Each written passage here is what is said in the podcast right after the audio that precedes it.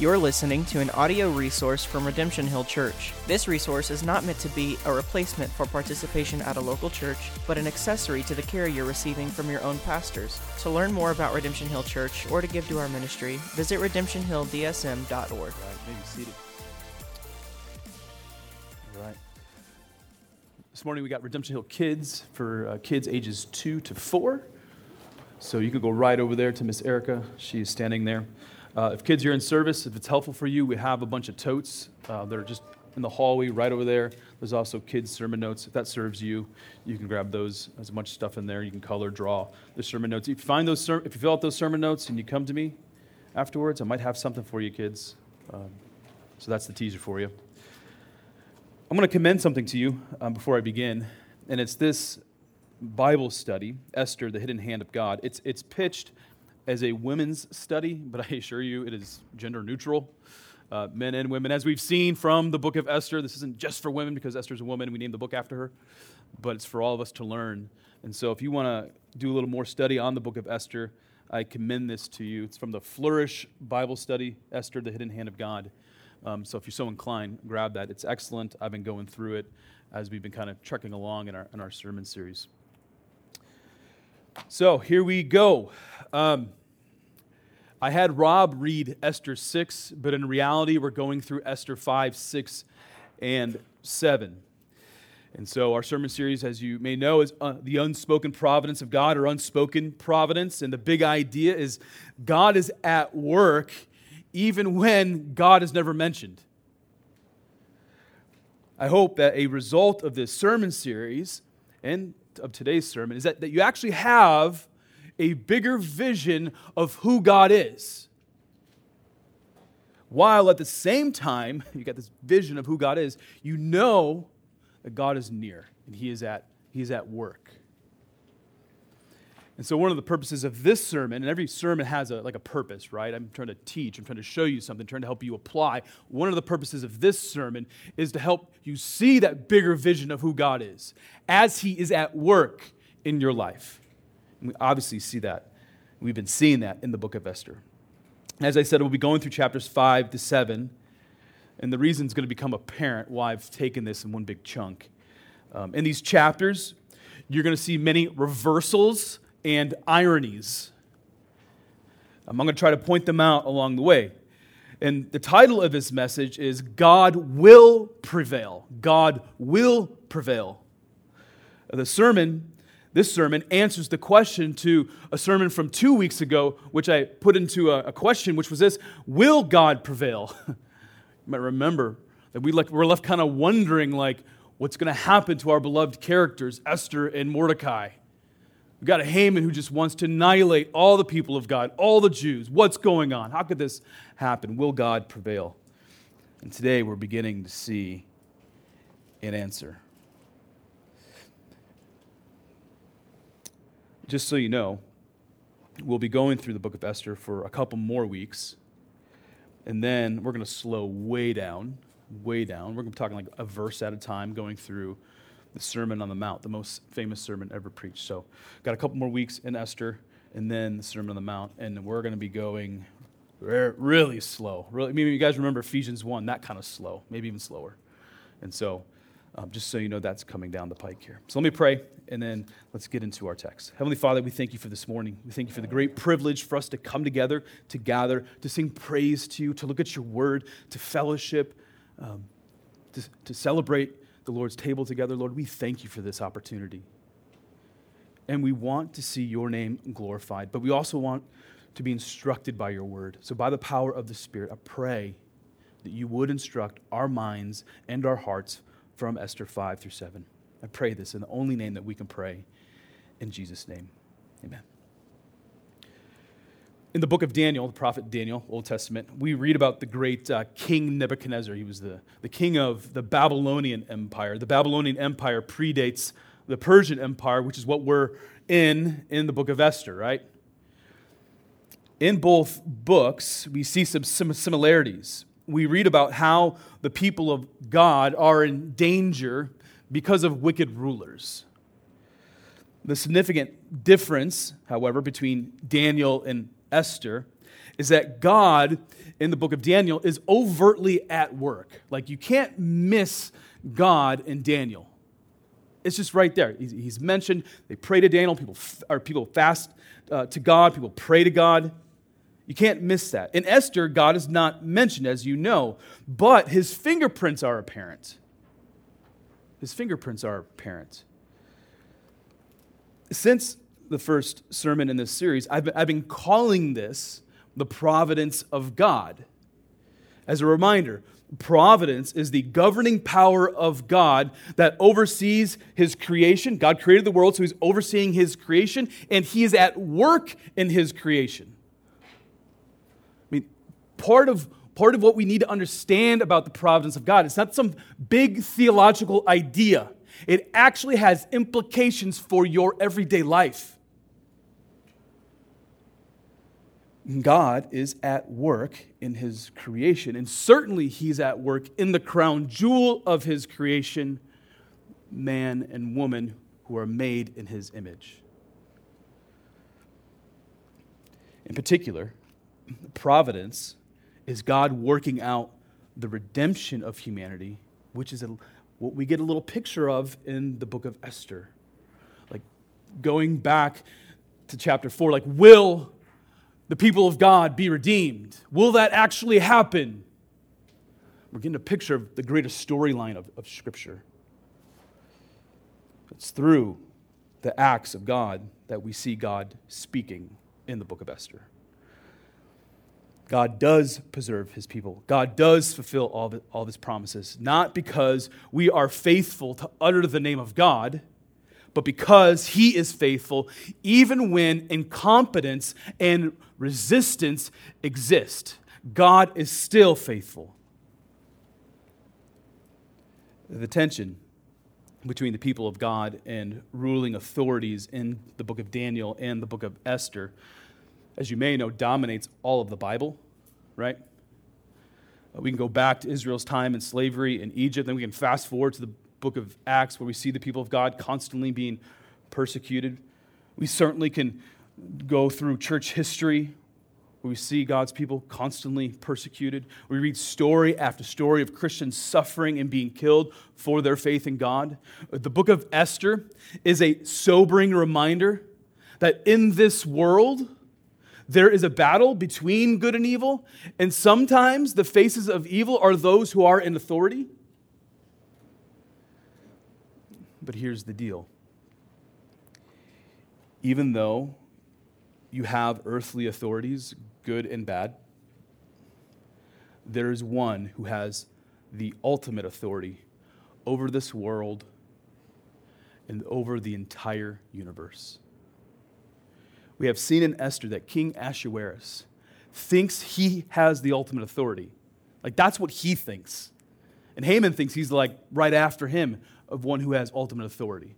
But in reality, I mean, you can quickly apply this to how you think about your everyday rulers and authorities. But the reality is, the God of Esther and Mordecai has all the power. They're the ones who. God is the one who has all the power. I don't know about you, but it's easy for me to rail against wicked rulers, right? I want to make the point over and over and over again like, look at Haman. Like, look at him. um, I was told this story um, by Sarah Wetzel, actually. And I didn't know this little tidbit. In Jewish synagogues, you can correct me if I'm wrong, uh, when the story of Esther is brought up and taught in the name of Haman, is mentioned, like the whole crowd boos. You know, Haman, boo! I mean, we could, we could try to incorporate that this morning if you want. My guess is some of you are not accustomed to, you know, interaction. But you kind of see why. Haman, boo! Get rid of him. Because he's the wicked ruler, right? And over and over, they just want to kind of rail against him. And you kind of see why. I mean, even also look at the derelict leadership of King Ahasuerus. Like, did you know that throughout the entire book of Esther, King Ahasuerus never makes a decision for himself? Never once. and yet he is supposedly the most powerful ruler in the entire known world.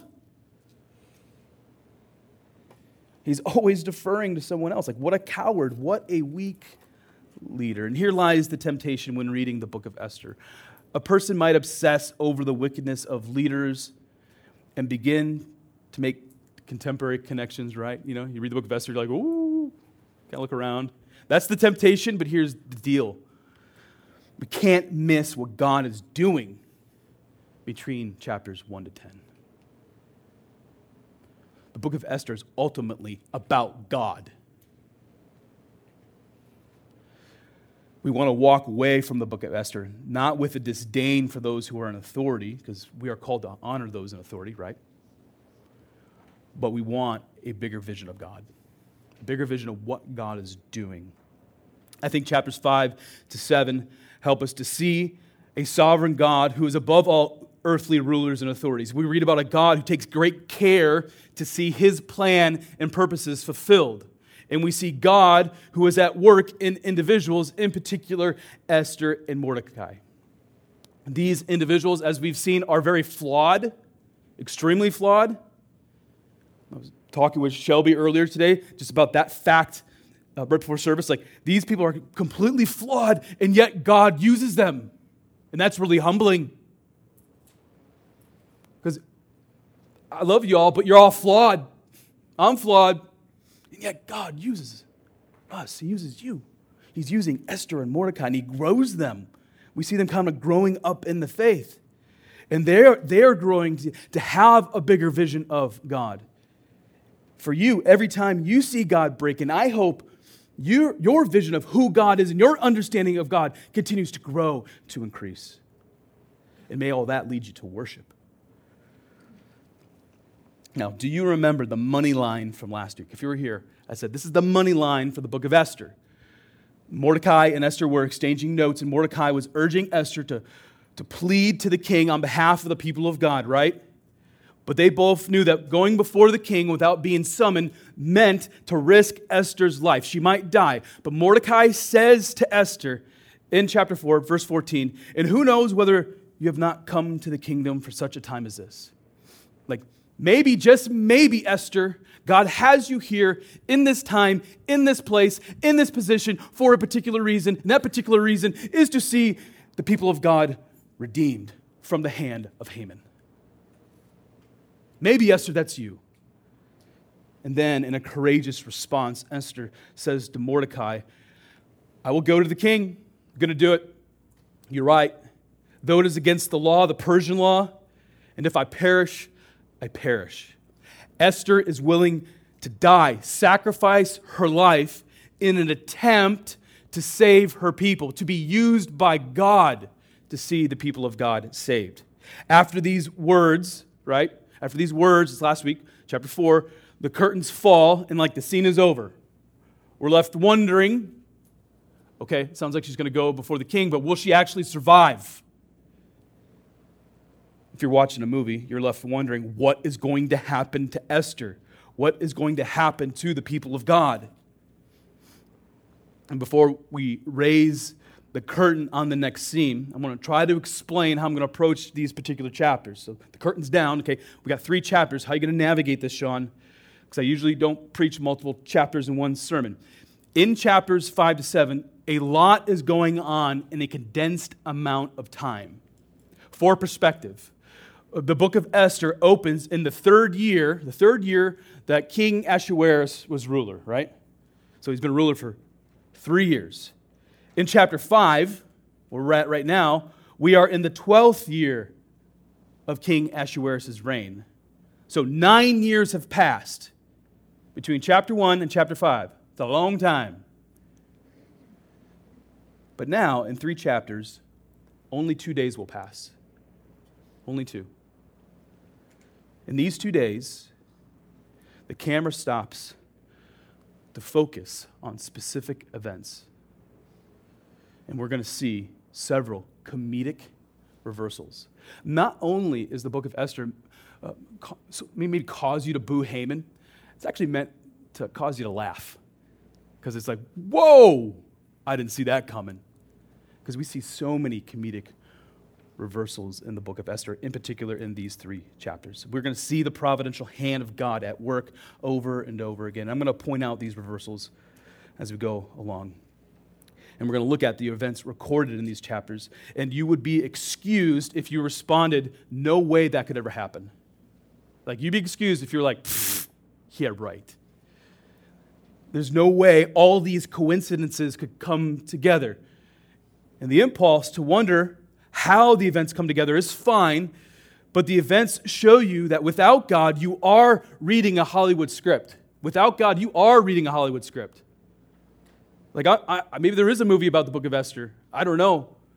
But I could easily put this in and be like, whoa, this is kind of entertaining. But with God, you see the hand of God all over. With God, this makes sense your view of God's sovereignty and providence should increase. So let's, we're going to look at each scene. I, I divided these chapters as if you were watching a movie unfold. And so I put it on the screen for you. We've got chapter 5, and there's scene 1. We're like in the king's throne room. That's where we're going to start this morning.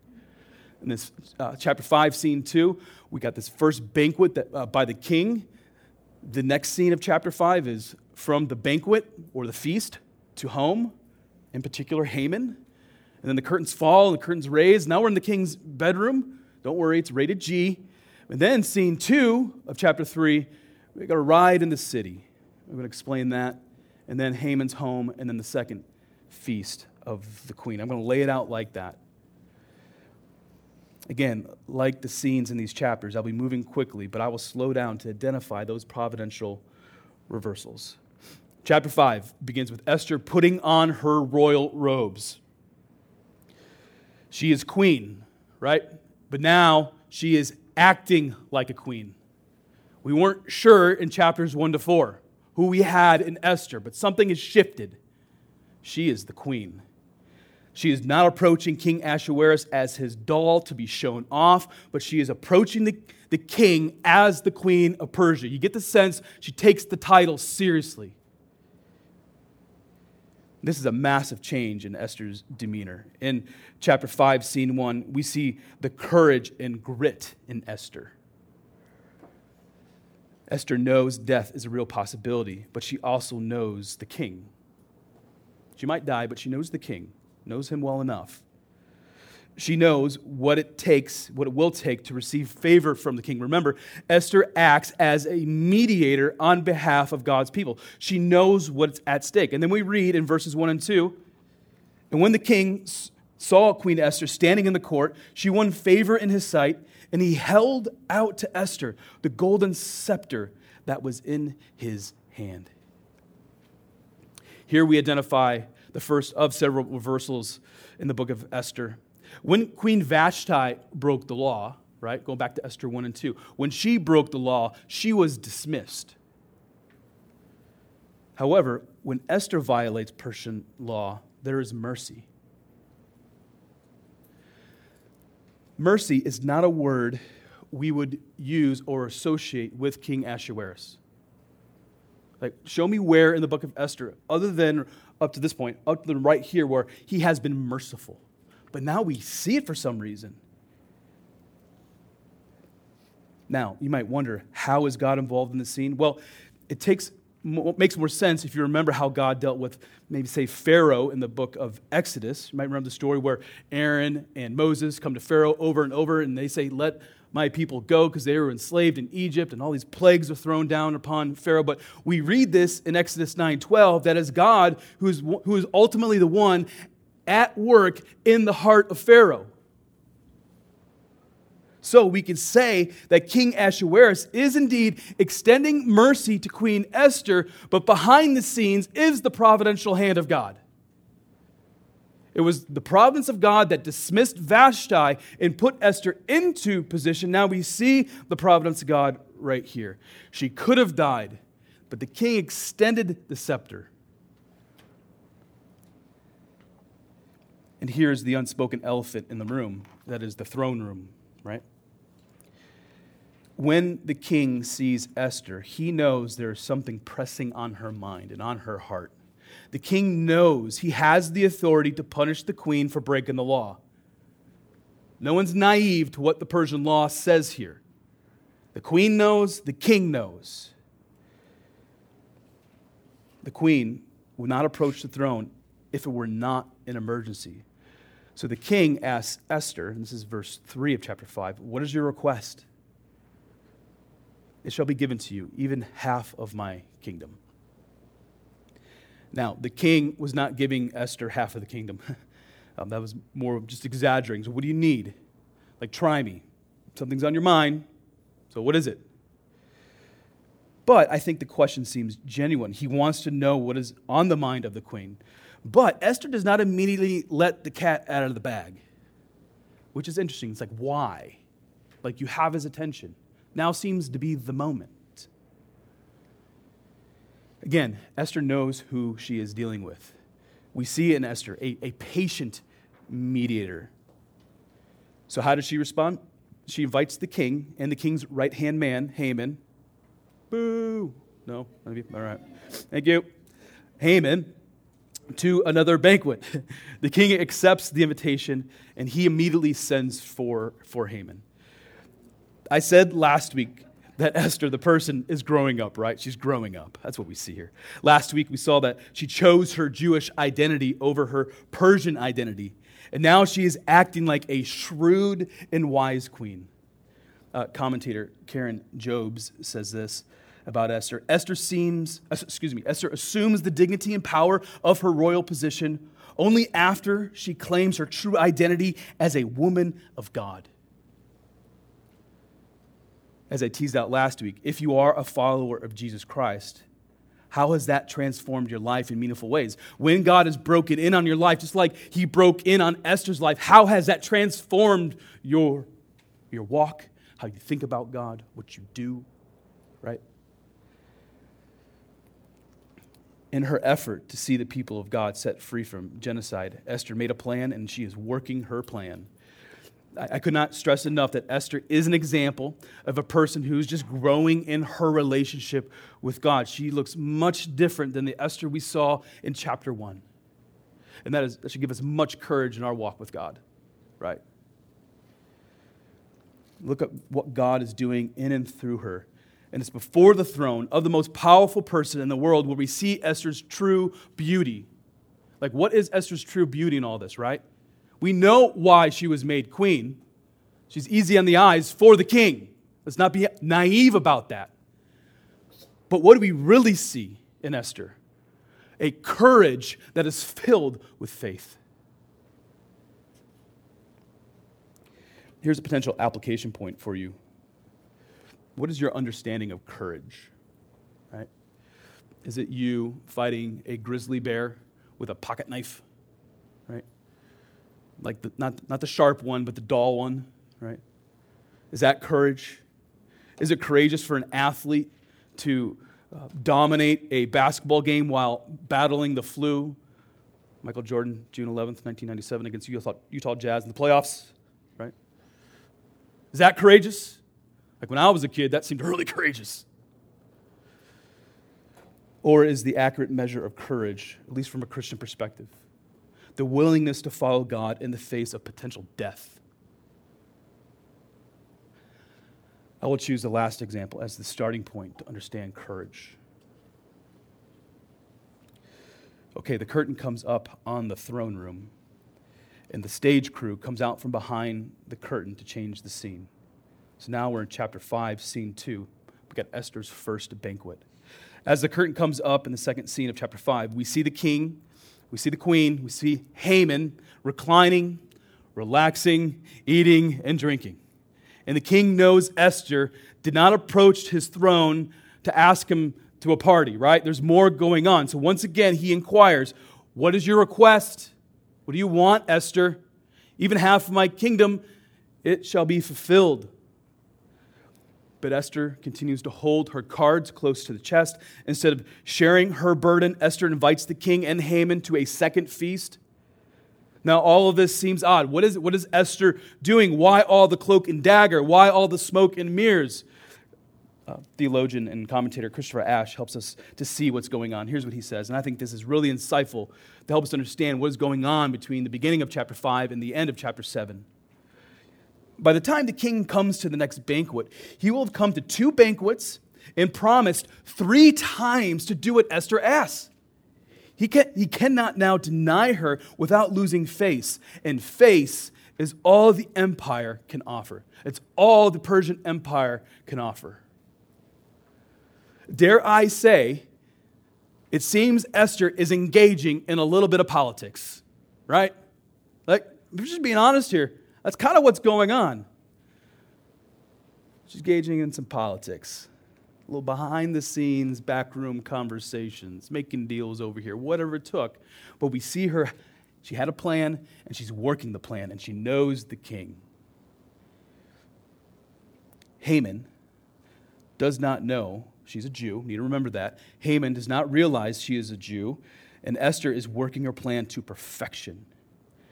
After the king and Haman agree uh, to the second feast, again, the curtains now come down, and we have another scene change. Chapter 5, scene 3, from the palace to home. And it's talking about Haman here. When the curtain comes down on scene 3 of chapter 5, we read about Haman walking home. It says in our text that Haman had a joyful and glad heart. He left the feast and he was in a great mood. He was in a great mood. Conversation, the wine, he was with the king, he was with the queen. Who can say that? Like, that, that, that, that maybe requires some storytelling later on, right? A little bit of name dropping. He is happy. As Haman walks out of the king's gate, he sees Mordecai. And Mordecai, once again, did not bow down to Haman. And guess what? Haman is livid again. The dude, it seems, needs to seek a therapist or find some anger management class. We find him always angry. Haman is instantly angry, but somehow he restrains his anger. Now, I want you to put a pin in this particular scene because in the last scene of chapter 7, we're going to see another significant reversal that connects with Haman's uh, or Mordecai's unwillingness to bow. Haman arrives at home, right? And he gathers his wife and his friends. He begins to boast about his time with the king and the queen, right? He tells them about the next banquet. And then we receive insight into the heart of Haman. Haman says, this is chapter 5, verse 13. Yet all this is worth nothing to me.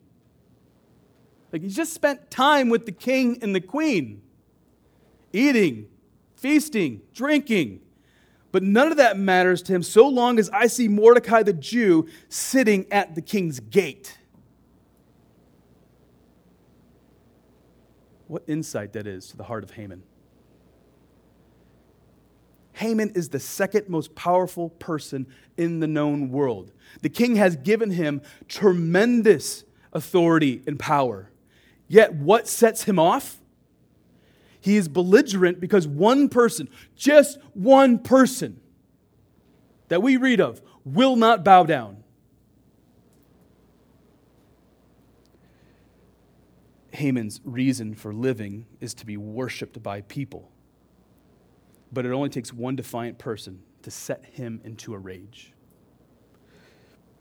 Another good quote from Pastor Ian Duguid Haman is a case study in what happens in our hearts when our idols are challenged. What was Haman's idol? He wants to be worshiped, and that's being challenged. Now, all of a sudden, that's doing something in his heart. Duguid continues He has made public recognition his idol and the result was that as long as he was receiving adoration, excuse me, he felt great. However, when the achievement of his goal was challenged, he responded by lashing out in rage and seeking to feed his idol through boasting. There was a void at the center of his life that no amount of success could fill. It's really insightful as we think about our own hearts. And this is a bit of the heart check for all of us, right? Your heart is constantly being challenged to worship idols, someone other than the true God. You're not Haman, right? But human nature tends to be consistent. Suppose you are a Christian, right? Life's purpose is to orientate the heart toward God only God can satisfy the heart. If you're not a Christian, you see that you're kind of like Haman, right? The idols of your heart constantly let you down, sometimes leading you to anger and disappointment. Haman's anger leads him to end up taking the advice of his wife. And what does his wife say to Haman? Just, just kill off Mordecai. Just be done with it. Can we move on, please? And really, do you know the only thing that could have helped Haman? An encounter with the living God. That was his only hope. That was the only hope he had to remedy what was missing in his heart an encounter with the living God. Without God, he is helpless and he is just angry. Now, the curtains fall on the final scene of chapter 5, scene 3, with Haman's anger abating because of the thought of murdering Mordecai.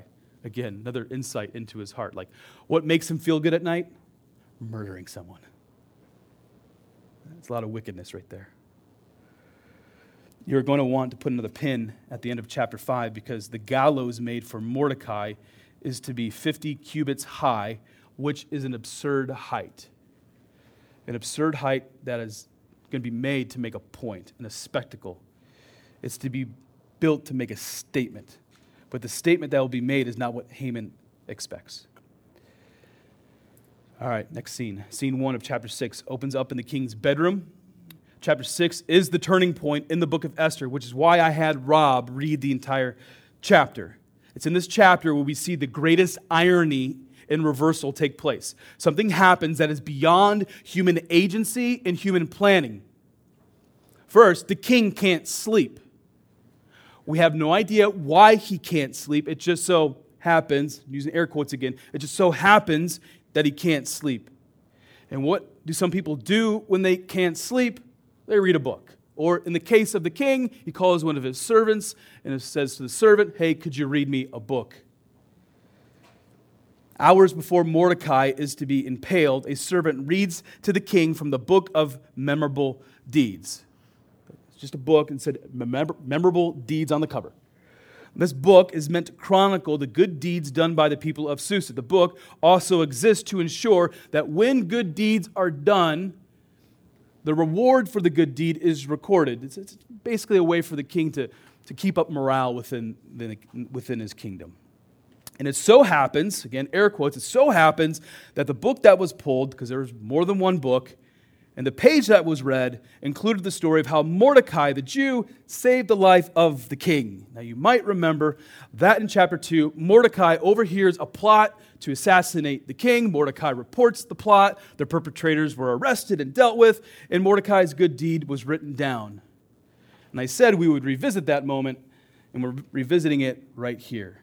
And the king is reminded of Mordecai's loyalty. The king rightly asks, after he hears this story from his servant, what honor or distinction has been bestowed on Mordecai for this? The king's young men who attended to him said, Nothing has been done for him. So, hard stop for a moment here. Let's look at this. What we are witnessing is not a string of coincidences. The king's inability to sleep is not a coincidence. The book that was pulled is not a coincidence. The specific deed that was read on that specific page was not a coincidence. All the actions of men, we see the hand of God at work. Here is another providence of God, which is also the development of the greatest irony in the book of Esther the king realizes something needs to be done for Mordecai. Like, he saved my life. Like, we didn't do anything for him. We got to rectify that right now. And the king realizes this, right? Because the king does not think for himself, right? He asks his servant if one of his advisors are in the area, in the court. That's what it says in Holy Scripture. As the king asks the question to his servant, like, who's in the area? Who can I talk to? Who do you think is beginning to walk into the palace? Boo, it's right. Our good friend Haman oh, this is getting juicy. Haman wants to speak to the king about hanging Mordecai, and the king wants to talk to Haman about honoring Mordecai. Like, woo! I mean, where's the movie for this? Sign me up. And man, listen to this juicy exchange between the king and Haman. The king asks Haman the following question. And again, Haman has no idea he doesn't, he doesn't, uh, doesn't know the context of what the question is, right? He's just Coming to the king, king's got a question. He says this, Whom would the king delight to honor more than me? Notice the king does not mention a name, just like Haman never mentioned that it was the Jews he was trying to destroy. So the king doesn't mention a name. And then Haman responds, thinking that the king was talking about him, right? Like the king's like, I'm going to honor someone today. What do I do? And Haman's like, it's going to be me. It's going to be me. Like a little kid who has a bunch of candy. Look at this. So Haman's response to the king is over the top. It's over the top. You just can't make this up. Here's what Haman wants for himself he wants to wear the royal robes, right? The robes that the king wore, he now wants to wear. Not only that, he wants to ride on the king's horse. So he want to, wants to look like the king, he wants to travel like the king. And not only that, he wants to be trotted around the city of Susa as if he was the king. And not only that, he wants to be led by noble officials. And not only that, he wants these officials, as he's being trotted around the kingdom, to say this Thus shall it be done to the man whom the king delights to honor. Haman wants to be equal with the king. And this is like, this is his opportunity. Right? Again, another insight into his wicked heart, though. His wicked heart desires more than being second in command. And nowhere is there more comedic relief to our story than right here. Read this in Esther 6, verse 10. Then the king said to Haman, Hurry, take the robes and the horse, as you have said, and do so to Mordecai the Jew. And if I'm Haman, like your heart just drops. You're just like, what? You have got to be kidding me. Leave out nothing. I mean, this is the, probably the one place where the king actually gives a command. Leave out nothing. Make sure you do it. Follow these orders, Haman. Leave out nothing that you have mentioned. Like, what a reversal. In a matter of moments, the haughty are brought low and the righteous are exalted. Haman is humiliated and Mordecai is rewarded for his righteous deed of saving the king. As the curtain falls on scene one of chapter six, the stage crew in the back, right, brings out the horse the curtains come up for the next scene with Mordecai riding high in the saddle and Haman holding the lead rope. Just trying to picture in my head. What a stunning reversal. And if you were watching this in a play, this is the point where you're just laughing. You're like, no way. No way. Oh, yeah, way. Way. The last scene of chapter 6 gives us another indicator into the providence of God in humiliation, Haman goes home and tells his wife everything. His wife, who does not know God, provides one of the most insightful statements in the entire book. A person who does not follow God says this If Mordecai, he's talking to his husband, if Mordecai, before whom you have begun to fall, the one that you're trying to murder, is one of the Jewish people, you will not overcome him, but will surely fall before him. She says, Honey, this is a battle you are not going to win, right? I've heard about the God of the Jews, I've heard their stories of deliverance. It's clear God is with them, God is with Mordecai. And it's, it is enlightening to see that a person who does not follow God, who sees things so clearly, at least in this moment, the final scene of Esther 6 is short, but it makes another providential point. God is bigger than the current circumstances, and God is providentially at work in all circumstances. When God is at work in and around the lives of those who follow Him, the process and results are for the good of those who follow God. I'm going to take the final scene of chapter 7 as one. It brings together everything we've seen in chapters 5 and chapter 6. Haman has an obligation to fulfill, right? Got that second, one, that second feast that they need to go to. And remember, the king still does not know what has been bothering Esther, right? Chapter 6 is like this, this break to explain something else, and the king still doesn't know what's bothering Esther. He's about to find out. For the third time, the king wants to hear from Esther, and he'll give half of the kingdom to her. That's what he says again. The king is essentially begging to hear from her, which is another irony in our story. Here's what he says If I found favor, this is um, Esther talking, if I found favor in your sight, O king, and if it please the king, let my life be granted, granted to me for my wish, and my people for my request. For we have been sold, I and my people, to be destroyed, to be killed, and to be annihilated. I mean, destroyed, killed, annihilated. If we had been sold merely as slaves, men and women, I would be silent. I would have been silent. For our affliction is not to be compared with the loss to the king. Esther, I mean, truly knows how to talk to King Ahasuerus. She really does. She even says that if Haman were to make all the Jews slaves, she would go about her business. But the destruction of the people of God is crossing a red line. The king now knows that Mordecai, who was honored by the king, is a Jew. He now knows Esther is a Jew. And then Esther says Haman is attempting to destroy all the Jews.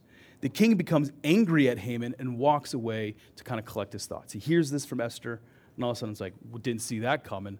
And he goes to his garden, right? Now, before I continue to retell our story, I want to ask you a question. In what ways have you seen the providence of God in your own life. We, we've been seeing it in Esther over and over and over and over. It continues. But we got to eventually point the question to ourselves, right? I mean, take a moment to reflect on the road that brought you here this morning. Not the physical road, but the road in your life, right? That brought you here this morning. I want you to see what God is doing. Right? It does not matter if your cup of faith is filled to the top. It does not matter if you do or do not do all the Christian things. If you are part of God's people, He has been at work in your life. He's been at work.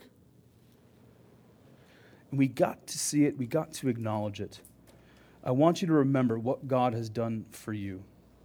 I want you to celebrate how He has cared for you, just as we've seen how He has cared for and provided for his people in the book of Esther.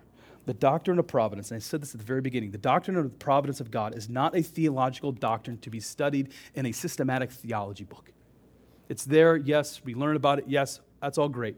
But really, in reality, is to be celebrated because how the providence of God impacts your everyday life. God is at work, Christian. Celebrate it. Now, a few minutes ago, I'd asked you to put a pin in two moments of our story because we've got to revisit them. The first was when Mordecai would not bow to Haman for the second time. But now, check this out.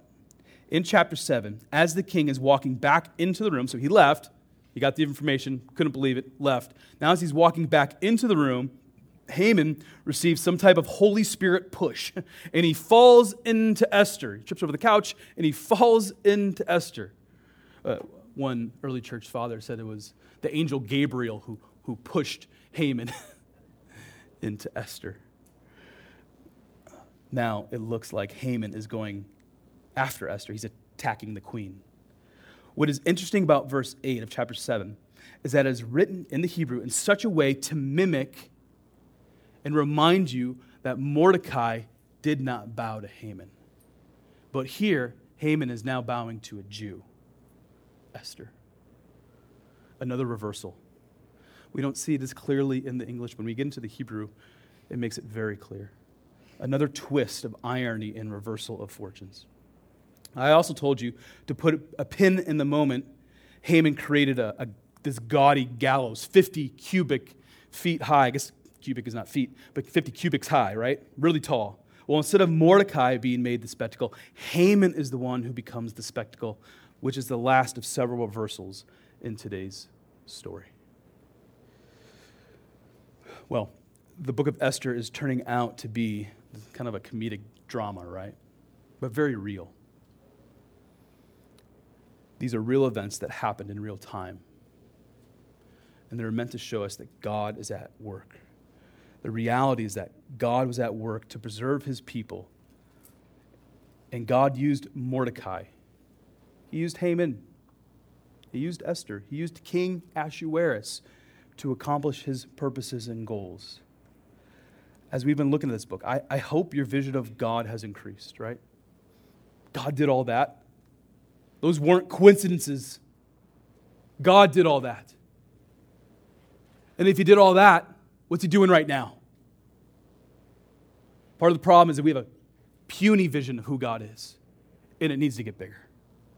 And I'm hoping and I'm praying that as we've been looking at the providence of God in the book of Esther, your vision of God has been growing. I hope you've seen how God is at work in your life for your good and for His glory. Let's pray. You're listening to an audio resource from Redemption Hill Church. This resource is not meant to be a replacement for participation at a local church, but an accessory to the care you're receiving from your own pastors. To learn more about Redemption Hill Church or to give to our ministry, visit redemptionhilldsm.org.